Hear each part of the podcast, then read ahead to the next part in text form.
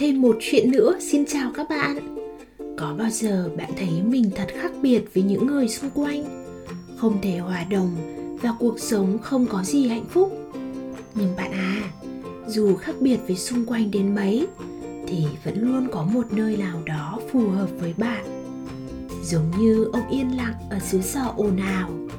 Cuộc sống của ông gặp rất nhiều khó khăn vì ông chỉ thì thầm giữa những người nói to như la hét nhưng luôn có một nơi mà ông thuộc về.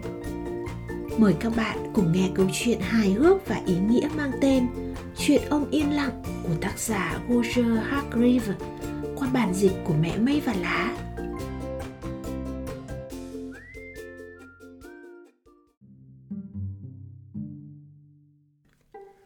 Ông yên lặng thích cuộc sống yên tĩnh. Ông sống lặng lẽ trong một túp lều nhỏ ở giữa rừng nhưng vấn đề là, túp lều ở giữa rừng đó lại nằm trong một xứ sở, gọi là xứ sở ồn ào. Mọi người, mọi vật ở đây đều ồn ào. Ôi trời, những tiếng ồn. Chó không sủa, gâu gâu, như bạn vẫn nghe. Mà nó sủa, gâu gâu gâu gâu. Mọi người không đóng cửa như bạn và mình vẫn làm. Họ sập cửa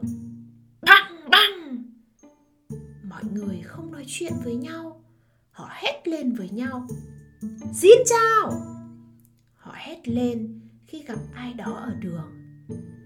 Và bạn từng nghe người ta ví von rằng im ắng như một con chuột, phải không? Nhưng không phải ở xứ sở ồn ào. Ở đây có những con chuột ồn nhất trên đời. Chít chít chít chít chít chít. Chúng kêu ấm lên với nhau ông ồn ào chắc hẳn sẽ thích sống ở xứ sở ồn ào. Nhưng ông yên lặng thì không. Tiếng ồn làm ông ấy khiếp sợ. Vậy là ông ấy chỉ trú trong túp lều giữa rừng nhiều nhất có thể. Nhưng dĩ nhiên là ông không thể cứ ở mãi trong nhà. Hàng tuần, ông đều phải đi mua thức ăn. Ông yên lặng thường lê bước chậm rãi đến cửa hàng thực phẩm xin chào. Người bán hàng hét lên. Ông cần mua gì? Tôi muốn mua một ít bánh ngô. Ông yên lặng thì thầm. Cái gì? Bánh ngô. Ông vẫn thì thầm. Nói to lên nào. Bánh ngô. Ông yên lặng đã cố gắng nói to nhất có thể. Tôi chẳng nghe thấy gì hết. Người bán hàng hét lên. Xin mời khách hàng tiếp theo thật tội nghiệp, ông yên lặng phải lê bước ra khỏi cửa hàng mà chẳng có một cái bánh ngô nào. Thật là không công bằng, phải không? Rồi ông lại chậm rãi đi đến cửa hàng thịt. Tôi muốn mua ít thịt. Ông thì thầm, nhưng người bán thịt không nghe thấy gì. Ông ấy cứ ngân nga bài hát nào đó. Tiếng ngân nga vừa to vừa mạnh ông yên lặng thử lại lần nữa. Tôi muốn mua ít thịt. Nhưng người bán thịt bắt đầu huýt sáo. Tiếng huýt sáo nghe như chuông báo cháy. Thế là ông yên lặng chạy như bay ra khỏi cửa hàng thịt, hai tay trống trơn.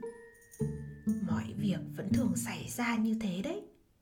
Có lẽ đó là lý do tại sao ông yên lặng lại có một thân hình nhỏ bé. Thật tội nghiệp đêm hôm đó, ông ngồi nhà với một nỗi tuyệt vọng. Dù mình làm thế nào thì cũng chẳng có tác dụng, ông nghĩ. Nhưng mình sẽ thử thêm lần nữa. Thế là ngày hôm sau, ông lại đi mua thức ăn. Nhưng mọi chuyện lại diễn ra y hệt. Tôi không nghe thấy gì! Người bạn tạp hóa hét lên như sấm. Khách hàng tiếp theo! Tôi không nghe thấy gì! Người bạn giàu gầm lên. Khách hàng tiếp theo. Tôi không nghe thấy gì. Người bán sữa hét. Khách hàng tiếp theo. Tôi không nghe thấy gì. Người bán thịt gào lên. Khách hàng tiếp theo. Ôi không. Ông yên lặng tội nghiệp trở về, leo lên giường với cái bụng đói. Sáng hôm sau ông thức giấc bởi một tiếng động lớn như thể có nổ bom Đó là người đưa thư đang gõ cửa. Băng băng băng! Ông yên lặng ra mở cửa. Xin chào! Người đưa thư hét. Có thư cho ông đây!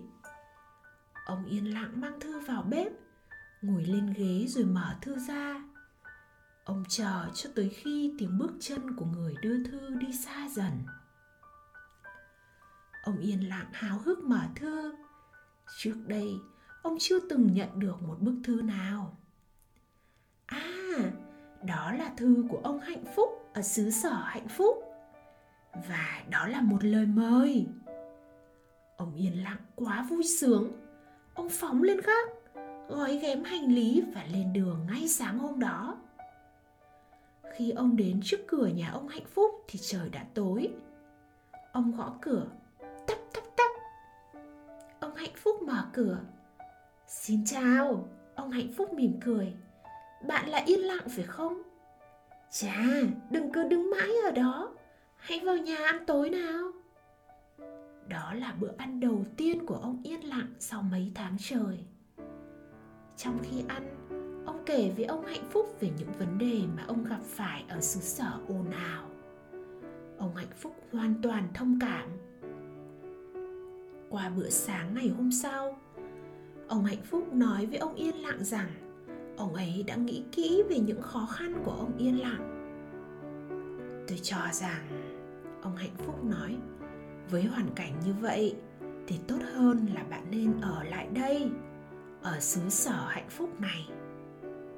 Khuôn mặt ông yên lặng bừng lên. Và ông hạnh phúc nói tiếp chúng tôi sẽ tìm cho bạn một ngôi nhà, một công việc. Mặt ông yên lặng trùng xuống. Tôi tôi làm việc không giỏi lắm vì tôi quá yên lặng. À ông hạnh phúc mỉm cười. Tôi có một công việc rất hợp với bạn.